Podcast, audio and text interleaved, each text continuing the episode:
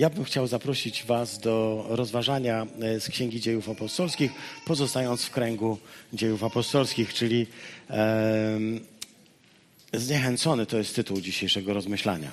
E, pochodzi z Księgi Dziejów z 18 rozdziału i z 9 do 11 wiersza.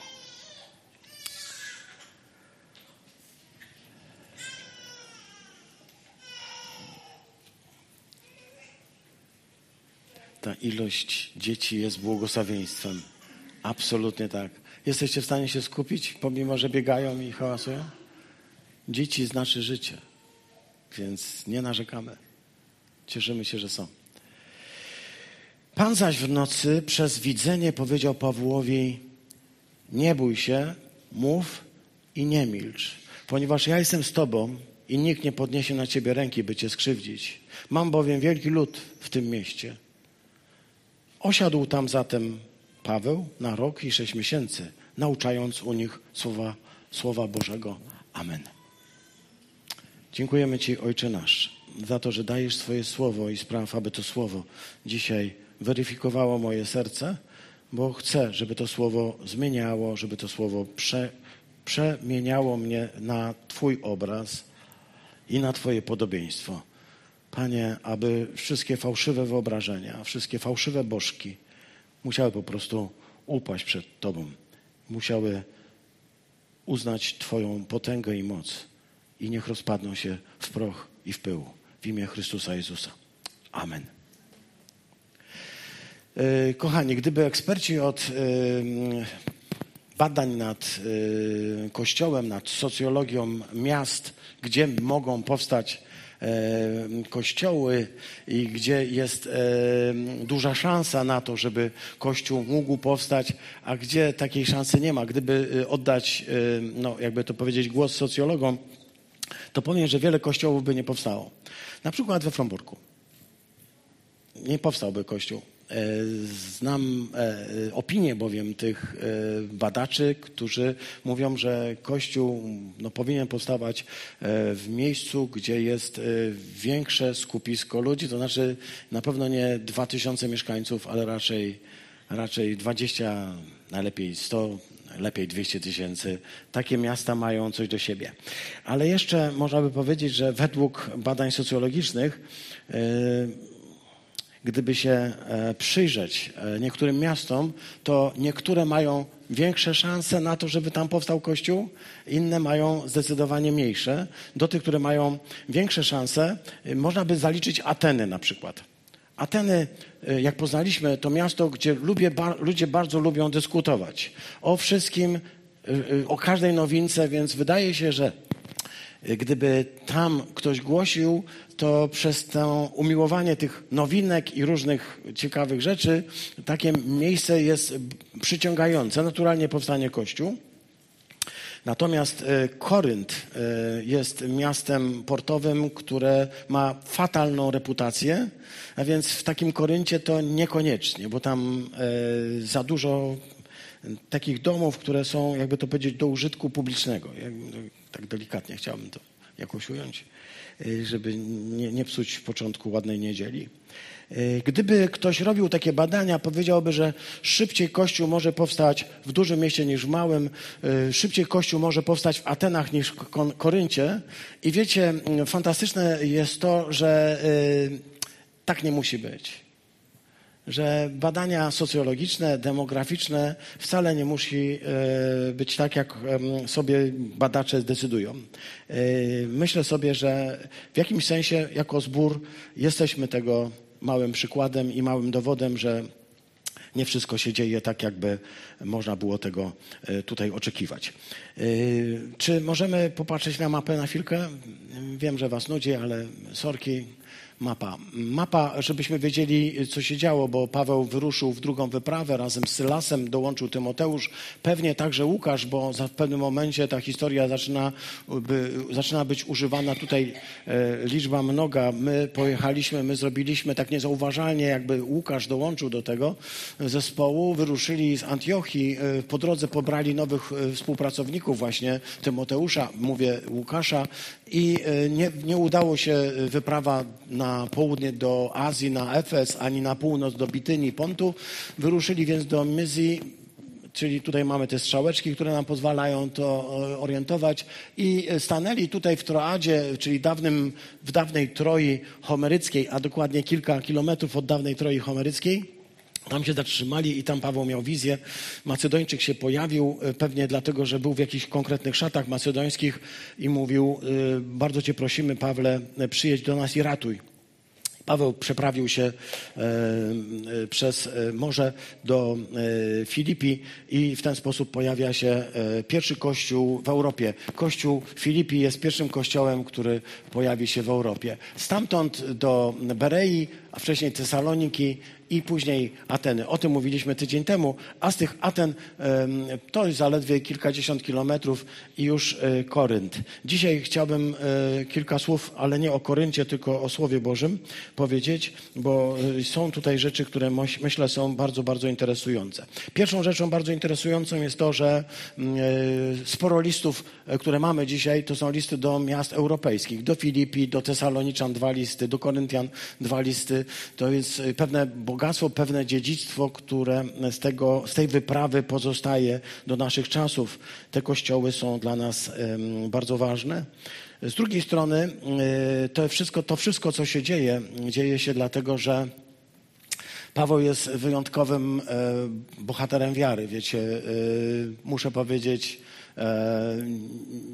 pozostaje pod głębokim wrażeniem tego, ile ten człowiek może znieść dla Ewangelii. Ale o tym bym chciał dzisiaj ciut więcej powiedzieć, więc wybaczcie. Kiedy przyszedł z Aten e, po tym, gdy, no powiedzmy sobie, ta misja w Atenach okazała się i e, no, e, udana, bo kilka osób się nawróciło, kilka osób oddało życie Chrystusowi, ale okazała się też jakby nieudana. Nie mamy tutaj informacji o tym, żeby to była jakaś szczególnie y, wielka społeczność. Raczej y, mamy do czynienia z małą grupą, raczej z taką grupą domową niż z kościołem, bo nie, nie wspomina się tam tego za bardzo.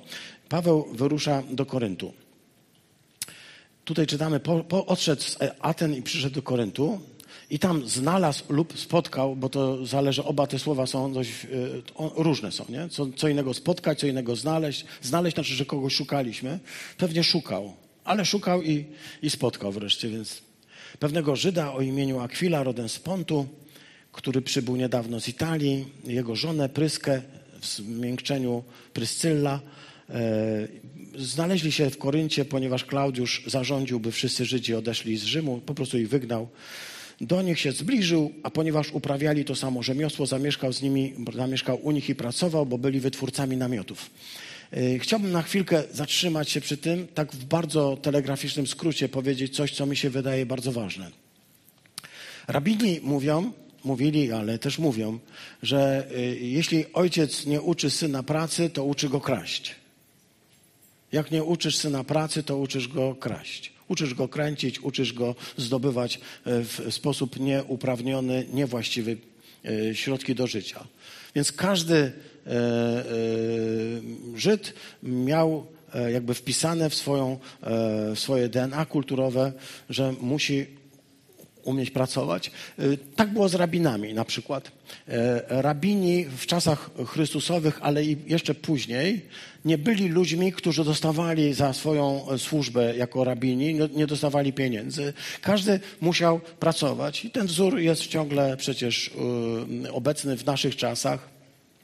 Duchowny nie musi być synonimem człowieka, który tylko zajmuje się wspólnotą, może też pracować. E, to jest dość ważne, bo nieraz zdarza się po prostu, że e, wspólnota nie jest w stanie utrzymać e, z jakichś powodów duchownych, więc to, to jest naturalne. Ale ja chcę powiedzieć o czymś takim, że mm, tutaj Paweł po dużych, trudnych przejściach zaczyna po prostu szukać pracy zwyczajnie i znajduje ją pracę przy wykonywaniu namiotów. To była ciężka praca, bo to szycie namiotów polegało na szyciu skóry.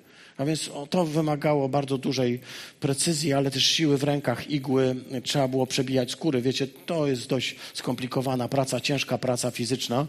On mówił, że pracował w ciągu dnia, a nocami zajmował się usługiwaniem, więc był na pewno e, pod e, takim dużym ciśnieniem, bo ciężko pracował w ciągu dnia, żeby się utrzymać, a z drugiej strony też po prostu usługiwał, więc y, po ciężkiej pracy szedł do, szedł do usługiwania i to jest coś takiego, co staje się dla mnie zawsze wzorem.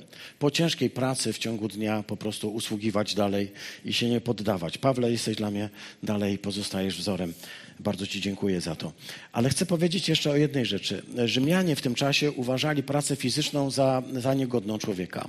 Za pracę godną człowieka uważali pracę jakby nie, nie, nie fizyczne, e, czyli adwokat, nawet lekarz nie bardzo był uważany za specjalny zawód do, do wykonania dla wolnego człowieka. Raczej retor, taki co to wyjdzie, pogada, po, i tak dalej. E, ale nauczyciel też niekoniecznie. Także to jest e, taka dość specyficzna grupa.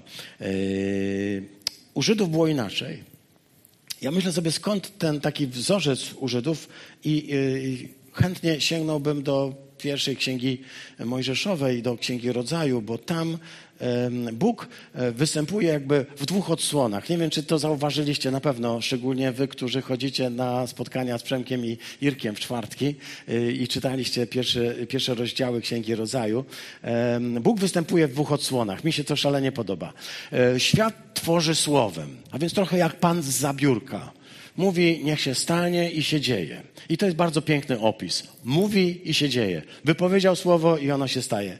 Ale jest jeszcze drugi opis. Niektórzy mówią starszy, antropomorficzny, taki bardziej przypominający człowieka. O czym dzisiaj mówiła na początku i od początku Magda. Mianowicie bierze glinę i y, lepi E, uprawia ogród, zasadza Eden. Tam jest napisane, on po prostu zajmuje się ogrodnictwem, rolnictwem. Lepi człowieka z gliny, tak jak się lepi z dzban, tak jak się lepi e, jakąś e, figurę. On po prostu jest rzemieślnikiem, a więc Żyd, a więc także każdy człowiek wierzący w Boga i Izraela ma pewien model i pewien sposób patrzenia na pracę na pracę, która nie hańbi, na pracę, która nie jest jakąś y, taką, że, że wiesz, y, tylko takie możemy wykonywać, które nam nie plamią rąk. Bo Bóg Izraela, który jest Bogiem Biblii, ale także Bogiem Kościoła, jest Bogiem, który nie boi się plamić rąk.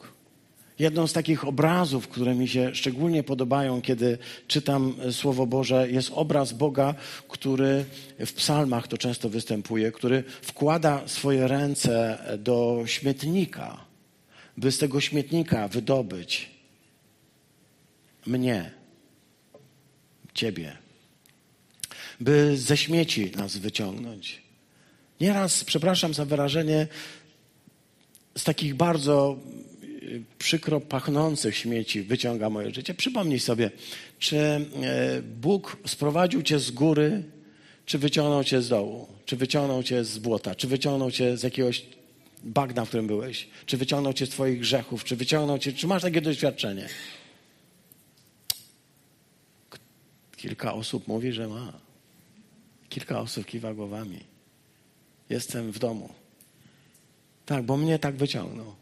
Ja mam takie poczucie, że włożył swoje święte ręce w bardzo, bardzo przykro pachnący śmietnik i mnie wyciągnął. Bóg nie brzydzi się czymś takim, kimś takim, ale taką pracą też.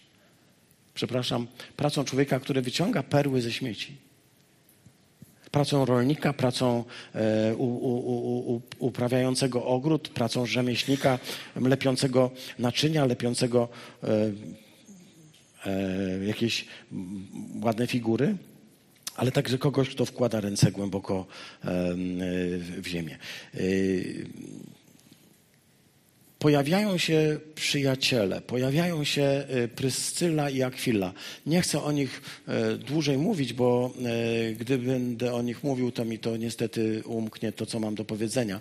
Ale Pryscyla i Akwila, ludzie, których on tam spotkał, ludzie, których znalazł, okażą się w przyszłości wielkimi przyjaciółmi, wielkimi pomocnikami, wielkimi współpracownikami. W liście do Rzymian, który pewnie powstał w Koryncie, on mówi o nich jako o ludziach, którzy e, poświęcili dla niego, dla Pawła swoje życie, którzy oddali mu do usługiwania. Takie przypadkowe spotkania, które rodzą przyjaźnie, które powodują, że te przyjaźnie są trwałe.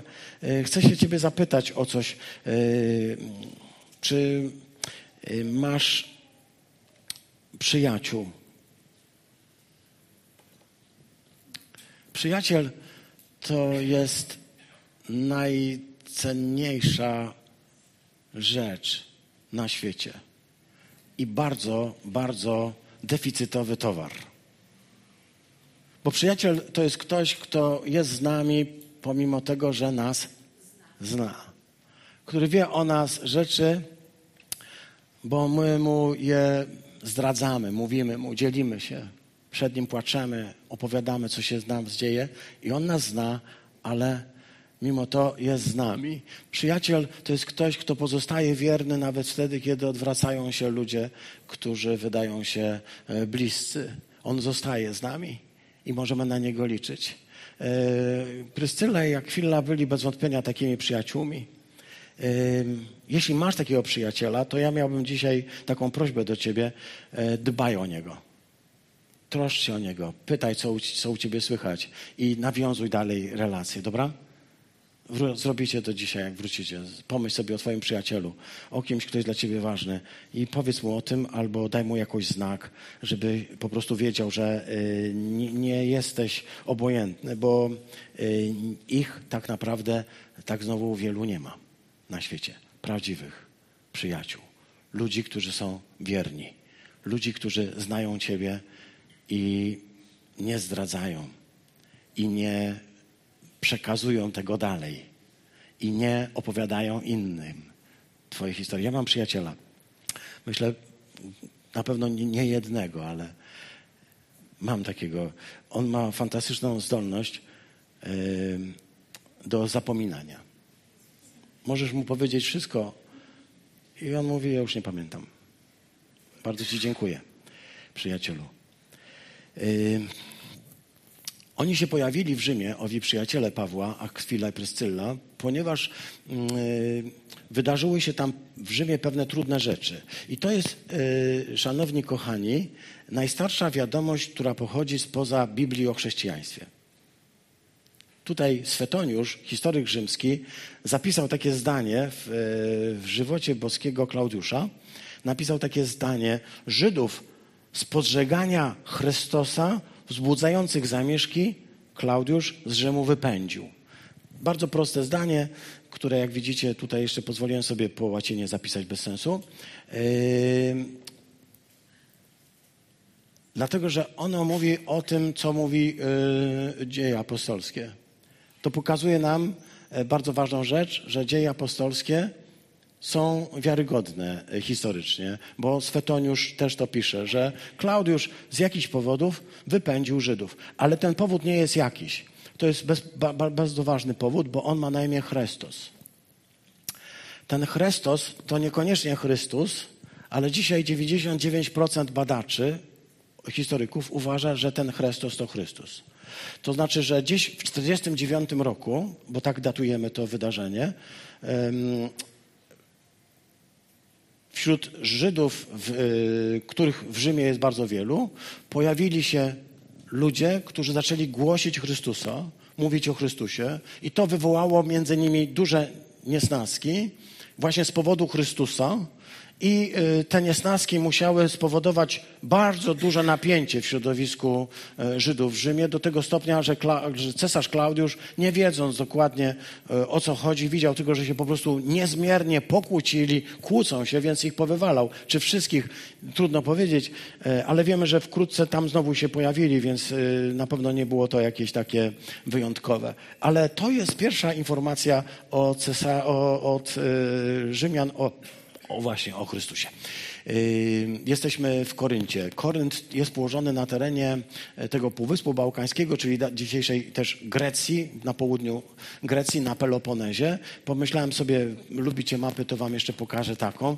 E, to jest ta część Grecji, którą wam chcę pokazać, bo Ateny to jest to miejsce, czyli tutaj, Korynt jest tutaj, czyli tu, więc jesteśmy tutaj, Pelopones, Korynt jest tak przy przesmyku, dzisiaj nazywa się to Istemski, e, ale to kiedyś były takie dwa ważne porty, port Lechajon i port w Kenchrach.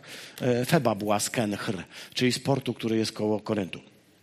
Te rzeczy mnie interesują e, zawodowo więc wybaczcie, y, muszę to y, zostawić i pójść dalej, bo inaczej nie wyjdę. Y, nad, nad tym kościołem w Koryncie myśmy się troszkę zastanawiali, bo była taka okoliczność od 2021, od, gru, od września 2021 do praktycznie lutego tego roku w wielu niedzielnych nabożeństwach rozważaliśmy drugi list do Koryntian. Tutaj mam trochę zdjęć z tytułowych rzeczy, żebyśmy sobie mogli to przypomnieć. E, I e, idąc dalej, e, kiedy spotkał właśnie tych Prystylę i Akwilę, tych ludzi, chciałbym, żebyśmy zobaczyli, pracował u nich, ale potem przybyli do niego Sylas i Tymoteusz, przywieźli środki finansowe, mógł więc przestać pracować, a no, robić to, do czego apostoł jest przewidziany w pierwszej kolejności, czyli zaczął głosić słowo e, w pełnym tego słowa znaczeniu, w pełnym wymiarze. Spotykał się z Żydami, z Grekami. No i tutaj zaczęli mu się sprzeciwiać, zaczęli bluźnić, więc zostawił e, tych, którzy nie chcieli w synagodze uznać w Jezusie Mesjasza, odszedł stamtąd, wstąpił do domu Gajusza, Tycjusza, Justusa i e, to był człowiek, mm, no, Rzymianin, czczący Boga, e, Izraela, a mieszkający po prostu na tej samej ulicy co synagoga, właściwie graniczący jego dom z synagogą i jeszcze Kryspusa.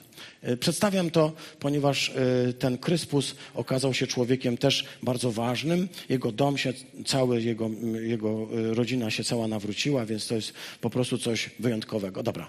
I na tym kończę te wszystkie rzeczy, które miały nam zbudować scenografię. A teraz na tej scenografii, jeśli pozwolicie, powiemy coś więcej o stronie duchowej. Bo co byście powiedzieli o, o człowieku, który któremu tak dobrze się powodzi jak Paweł. Idzie do Koryntu, głosi słowo, jest sprzeciw, ale są nawrócenia.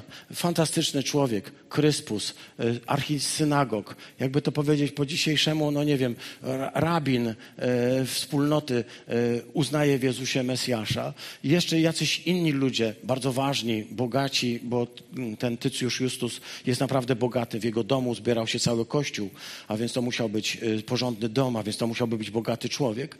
Możemy powiedzieć, że Życie Pawła e, jest życiem człowieka e, takiego e, prosperity, takiego, któremu się świetnie udaje. Wszystko dobrze idzie, ale popatrzmy się na chwilkę jeszcze raz na jego drogę, dobra? Myślę, że z niej coś będzie wynikać. Filipi, kiedy głosił to słowo, zdarzyło się tak, że strategowie, czyli przywódcy jego miasta, tego miasta Filipi, uznali, że Paweł jest mącicielem, wywołuje zamieszki, dlatego poddali go okrutnej karze bicia rózgami. To jest taka kara która powodowała e, no, no, taka, taka kara do krwi. Kto wie, jak wygląda rzymskie mm, no, kto tam wie, jak wygląda rzymski model dyscypliny. Może się tylko e, orientować, że Rzymianie e, nie, nie, nie dali mu kilka razów, ale po prostu stłukli go do krwi, tak? Był ostro pobity, tak możemy powiedzieć. Był ostro pobity w tym Filipi. Bóg mu kazał iść do Filipi. Macedończyk się pojawia i mówi: chodź do nas, ratuj nas. On tam idzie, głosi słowo, ludzie się nawracają i płaci za to cenę. Dostaje ostro rózgami i zostaje wypędzony z Filipi. Idzie dalej, trafia do Tesalonik. I kiedy tam głosi słowo, sytuacja się powtarza. Napadają na dom, którym on głosi, na dom Jazona, jacyś ludzie, tu jest nazwane tak ładnie męty społeczne. Yy, nie wiem, przekład bardzo mi się podoba, to Biblia poznańska użyje takiego terminu, męty społeczne. Napadają na dom Jazona, wywlekają ludzi, Pawła chowają gdzieś w jakimś pokoju, a nocą każą mu uciekać. Więc zwiewa, bo wie, że kiedy nie ucieknie, po prostu samosąd. Skończy jak w listrze ukamiennują i zrobią co, jakąś krzywdę. Jeszcze rany mu się nie zabliźniły po Filipi. Głosi słowo i zdarza się znowu taka sama sytuacja. Ucieka więc do Berei. Uciekł do Berei i tam głosił słowo i tam ludzie chętnie przyjęli Ewangelię, po czym przychodzą ci z Tesalonik i znowu rozpoczyna się ta sama nagonka i znowu musi zwiewać. Po prostu ucieka, bo go znowu chcą dopaść. Musicie to uchwycić razem ze mną, dobra? Musicie to usłyszeć. Jak tylko zaczyna głosić Chrystusa i jak tylko pojawiają się owoce, zaraz pojawia się sprzeciw. I to nie taki jakiś tam sprzeciw typu, że ktoś mówi, no nie podoba mi się, co, co robisz, tylko bardzo ostry sprzeciw, który kończy się najpierw ukamienowaniem, to pamiętacie, yy, sieczenie rózgami, yy, konieczność ucieczki w nocy, tak? Ratowanie swojej skóry.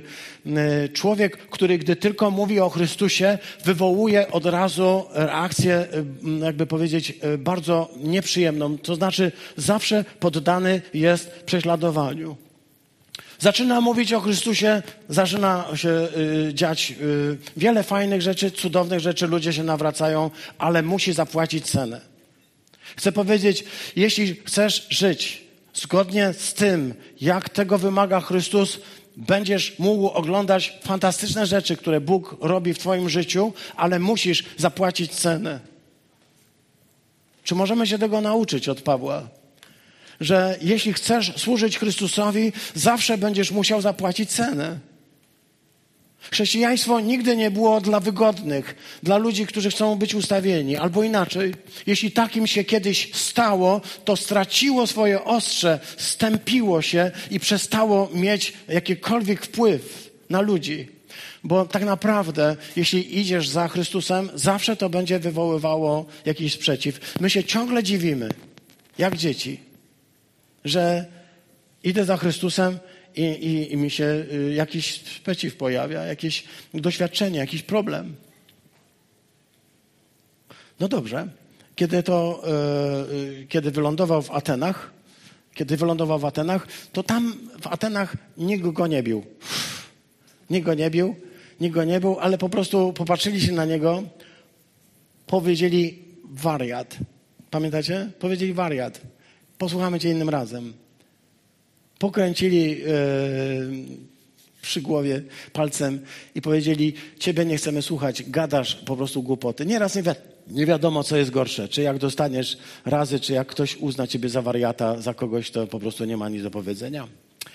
Kiedy trafił do Koryntu, tam czytamy, dzieją się fajne rzeczy. Nawraca się Kryspus, nawraca się e, Tycjusz Justus, nawracają się jacyś ludzie, on przemawia. Jak to brzmi, kiedy Łukasz to opowiada? Jak to brzmi? Bardzo porządnie, bardzo normalnie. Po prostu Paweł jak, e, jak taki walec. Paweł jak taki spychacz. Po prostu idzie dalej. Głosi dalej. Oni na niego, a on głosi dalej. Po prostu ktoś taki. Ale w liście do Koryntian na samym początku jest takie zdanie. Paweł go przywołał. Stanąłem przed wami w słabości, w bojaźni i z wielkim drżeniem. Tknęło mnie, żeby zobaczyć, jak to jest w Grece, wiecie, bo tak człowieka nieraz tknie.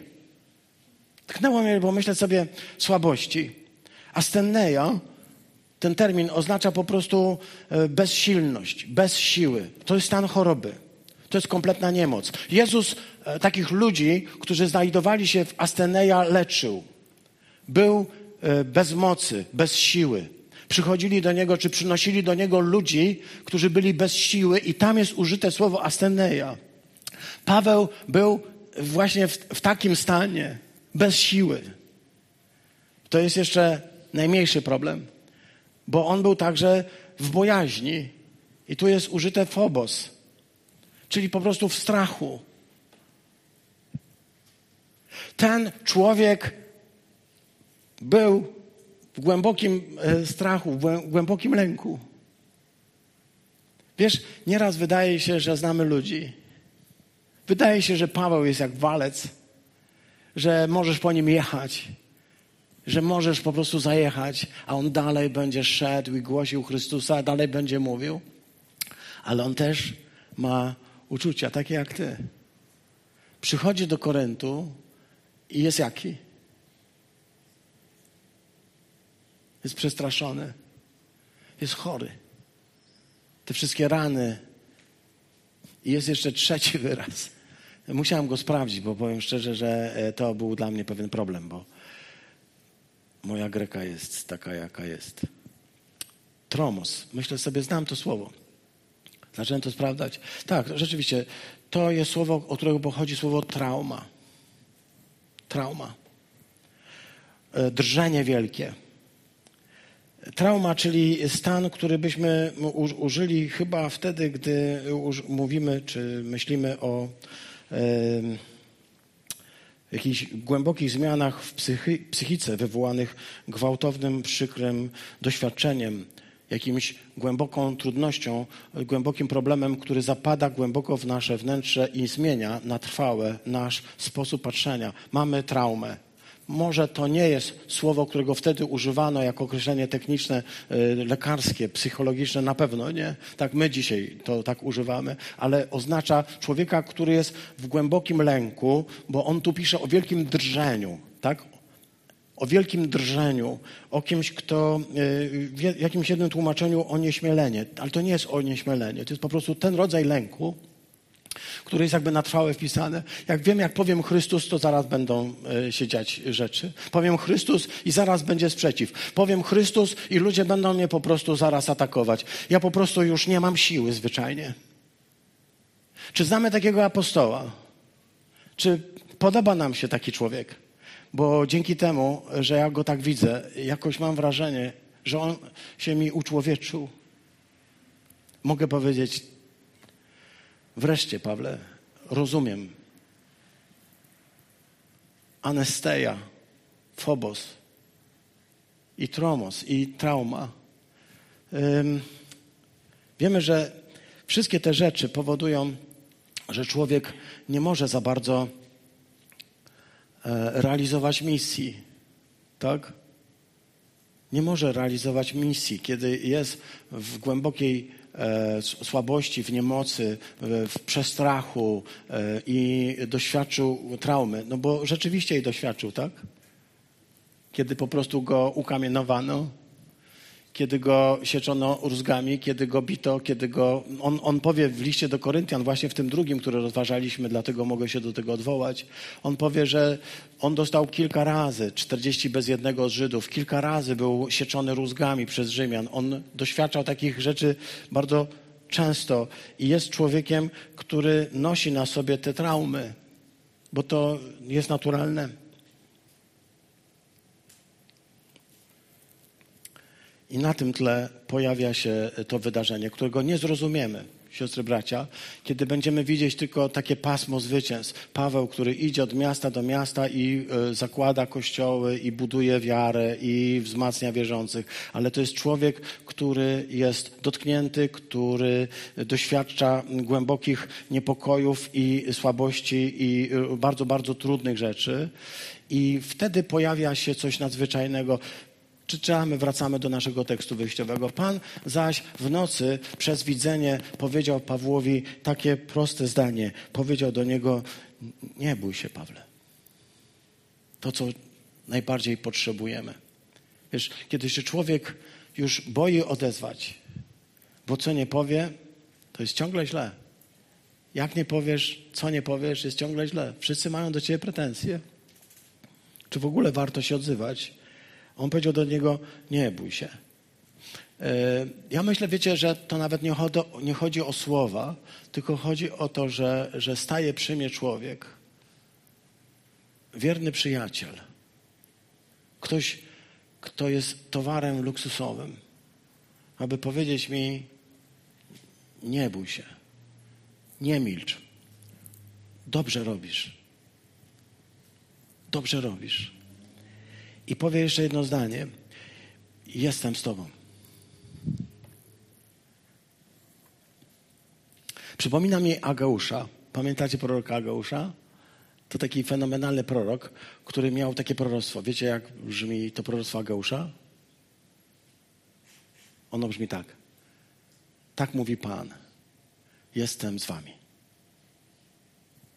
I wiecie, co się stało, kiedy prorok Ageusz tak stanął przed Żydami i powiedział, tak mówi Pan, jestem z wami. Wiecie, co oni zrobili? W księdze Ageusza to jest napisane. Oni zbudowali świątynię. Jego proroctwo brzmiało, jestem z wami. To jest słowo, które potrafi podnieść nas na duchu, ustawić do pionu i dać siłę, byśmy mogli zbudować świątynię byśmy mogli odbudować to, co jest zrujnowane, byśmy mogli odbudować to, co wydaje się w głębokim upadku, to, co wydaje się już e, tak dokumentnie zniszczone, że tego się już nie da odbudować. I kiedy na to patrzę po ludzku, myślę sobie, nie dam rady. Bo to jest rzeczywiście tak, stajesz przed ludźmi w Atenach, przed najbardziej jakby jajogłowymi mózgami w tym świecie, mówisz, a oni się z ciebie śmieją, więc wydaje się, że po prostu jesteś nikim. Co ty możesz zrobić? Panie Boże, czy my jesteśmy w stanie, czy jako Kościół jesteśmy w stanie cokolwiek zmienić, cokolwiek sprawić, czy jako Kościół jesteśmy w stanie wpłynąć na kogoś, czy jako Kościół nie, nie, nie stajemy się powoli ludźmi, którzy są po prostu zamykani w rezerwacie, obśmiewani i traktowani jako po prostu dziwacy. I ten Chrystus, który do niego przychodzi, mówi mu jedną rzecz. Jestem z tobą, Pawle. Powiem mu coś jeszcze bardzo ważnego. Nikt nie podniesie na ciebie ręki. Nie bój się. Nikt nie, tutaj nikt nie podniesie ręki. Wiecie, co się stało, kiedy on to, e, to widzenie się skończyło? Zaciągnęli go do sądu. Tu się skończyło to widzenie, moglibyśmy to zobaczyć kawałek dalej. E, gdy tylko, e, czytam, to jest 11 wiersz, a 12 mówi, że gdy, gdy tylko Galio został prokonsulem Azji, zaraz Żydzi go jednomyślnie postawili przed sądem i postawili mu zarzuty. To nie jest tak, że Bóg do nas mówi, a potem są płatki róż, i tylko dywan, rozumiecie, taki gruby, że po prostu nawet nie wiesz, czy idziesz, czy płyniesz, czy po prostu jest najwygodniej ci w życiu. Kiedy Bóg mówi, yy, może jest tak, że nam się bardzo spodobało, że On rozwiązuje nasze problemy. Nam się bardzo podoba, że nasz Bóg jest Bogiem, który idzie przed nami i rozwiązuje nasze problemy. Ale wiecie, każdy ojciec ma jedno pragnienie – Każda mama ma jedno pragnienie, jeśli chodzi o ich dzieci. Nie wiem, czy się zgodzicie. E, to mówię do mam i do tat. Czy się zgodzicie? Posłuchajcie, mi się tak wydaje. Największym marzeniem ojca i matki jest to, żeby dziecko zostało takie, jakie jest w niemowlęctwie. Takie po prostu zawsze bym chciał, żeby ono takie było. Takie jest największe marzenie? Nie. Dzieci w niemowlęctwie są cudowne kiedy mają 3-5 lat, to po prostu są kochane. Pchają się na kolana, trzeba je nosić nawet na próbę i po prostu tak, ale to minie. Za 2-3 latka e, nawet nie będą Ciebie widzieć, po prostu będą Cię omijać. Jakie jest największe marzenie rodziców? Żeby dzieci dorosły, żeby wzięły odpowiedzialność, żeby umiały być dobrymi ludźmi odpowiedzialnymi za siebie i za innych. Po to je wychowujemy. Bóg po to nas ma, by nas wychować na ludzi odpowiedzialnych, którzy wezmą odpowiedzialność za swoje życie, którzy wezmą odpowiedzialność za swoje życie i za życie swoich bliskich, którzy będą gotowi dorosnąć, zostając dziećmi, dorosnąć. Tak chce każdy ojciec tak tego chce każda matka dla swojego dziecka, żeby było odpowiedzialne. Chyba, że jest chore. Znaczy, gdy mama lub tata jest chory i chciałaby zachować je w takim stanie, wiesz, niemowlęctwa. Ale jeśli jest zdrowe, to chce, żeby to dziecko wreszcie dorosło i stało się odpowiedzialne. To jest nasze marzenie. I ja chcę się zapytać, Bóg, nasz Ojciec, czego chce od nas? Żebyśmy dorastali, żebyśmy brali odpowiedzialność. On zawsze będzie nas traktował jak dzieci. Moja mama do końca życia zawsze mi poprawiała szalik, jak wychodziłem z domu. Mówiła, ty to taki zawsze rozchełstany, weź, jak ty wyglądasz. I to była mama. Święte prawo mamy. Zawsze będzie mnie traktować jak. Bóg Ojciec zawsze zostaje Twoim Ojcem, ale chce też, żebyś dorastał. Do tego potrzeba kilku rzeczy. Może tego właśnie, że jestem z Tobą. Jestem z Tobą oznacza obecność. To znaczy, jestem z Tobą obecny. Jestem przy Tobie. Nie bój się, jestem blisko. Człowiekowi, który żyje w głębokim doświadczeniu lęku, e, ale też w głębokich traumach, e, potrzebny, potrzebne jest słowo, które mnie pocieszy, które go pocieszy. Pocieszy mnie słowo, kiedy usłyszę, że nie jestem sam w tym, że jest ktoś bliżej niż ja sam siebie. I ten ktoś stoi obok i chce mnie wspierać. Zależy mu na tym, żebym stał się e, e, pewny Jego, Jego, wier, Jego wierności, że będzie ze mną, bo jest lojalny. To piękne słowo Hesed ze Starego Testamentu. Lojalny wobec mnie. Nawet jeśli ja nie jestem lojalny wobec Niego, On jest lojalny wobec mnie, bo taka jest Jego przyjaźń. Nawet jeśli ja wielokrotnie łamałem te zasady i nie przestrzegałem tej lojalności, to On zawsze był lojalny wobec mnie. Nawet jeśli ja nie byłem lojalny wobec Niego i za to jestem mu wdzięczny, ponieważ On to powiedział, jestem z Tobą. Jestem z Tobą, to znaczy także współczucie. Kiedy mówimy nieraz kto, komuś, kto jest pogrążony w żalu, mówimy, jesteś blisko mnie. Jestem blisko Ciebie, przytulam Cię. Współczuję Ci. Nie wiem, czemu tak się dzieje. Chcę Wam powiedzieć, kochani, bo nieraz tak patrzymy na, na to, co się dzieje i wydaje nam się, że Pan Bóg mógłby przecież wszystko w jednym momencie radykalnie zmienić. A zamiast tego yy, widzimy, że zło się spokojnie rozwija, że ludzie innych prześladują, że wojna się toczy i że dzieją się straszne rzeczy. I chcę się zapytać, o wow, czemu? I mam taką dobrą odpowiedź, bardzo niepasującą na to miejsce. Mianowicie nie wiem. Nie wiem, czemu tak jest, ale wiem, że Bóg y, stoi obok mnie, by mi współczuć. Czy potrzebny Ci jest Bóg, który współczuje Ci? On, on wie, jak jest ciężko przejść. Czemu po prostu tego wszystkiego nie usuwa? Może dlatego, że gdyby zaczął usuwać, musiałby usunąć wszystko. I mnie, i ciebie. Zamiast tego mówi, dam ci siłę przez delikatność, przez współczucie, żebyś wiedział, że jestem blisko, współczuję ci. Jestem, to znaczy także współpracuję z tobą. Jestem, możesz mnie wykorzystać, mo, mo, możesz wiedzieć, że nie jesteś sam w tym. Będę cię wspierał. Będę z Tobą. Czytam to słowo i, i siostry, bracia, i myślę sobie, że chyba e, rzeczywiście mm, Bóg w jakiś sposób przemówił do mnie, pokazując mi może nie jakieś e, odkrycie Ameryki, ale coś takiego na moją miarę pokazał mi, że jest obecny, że jest współczujący, że widzi mój strach, że widzi moje traumy, że widzi moje lęki, moją słabość, niemoc. To wszystko widzi. I nie mówi, że słuchaj, za słaby jesteś do tego dzieła. Ale mówi, jestem z tobą. Nieraz widzimy ludzi, którzy wyglądają jak takie no, harpagany duchowe, tacy, wiesz, ludzie walce, po prostu wszystko przejadą, ale y, ja też na, na Pawła nieraz patrzę, ale kiedy przeczytałem to jedno słowo z listu do Koryntian, zrozumiałem, że to jest człowiek taki jak my.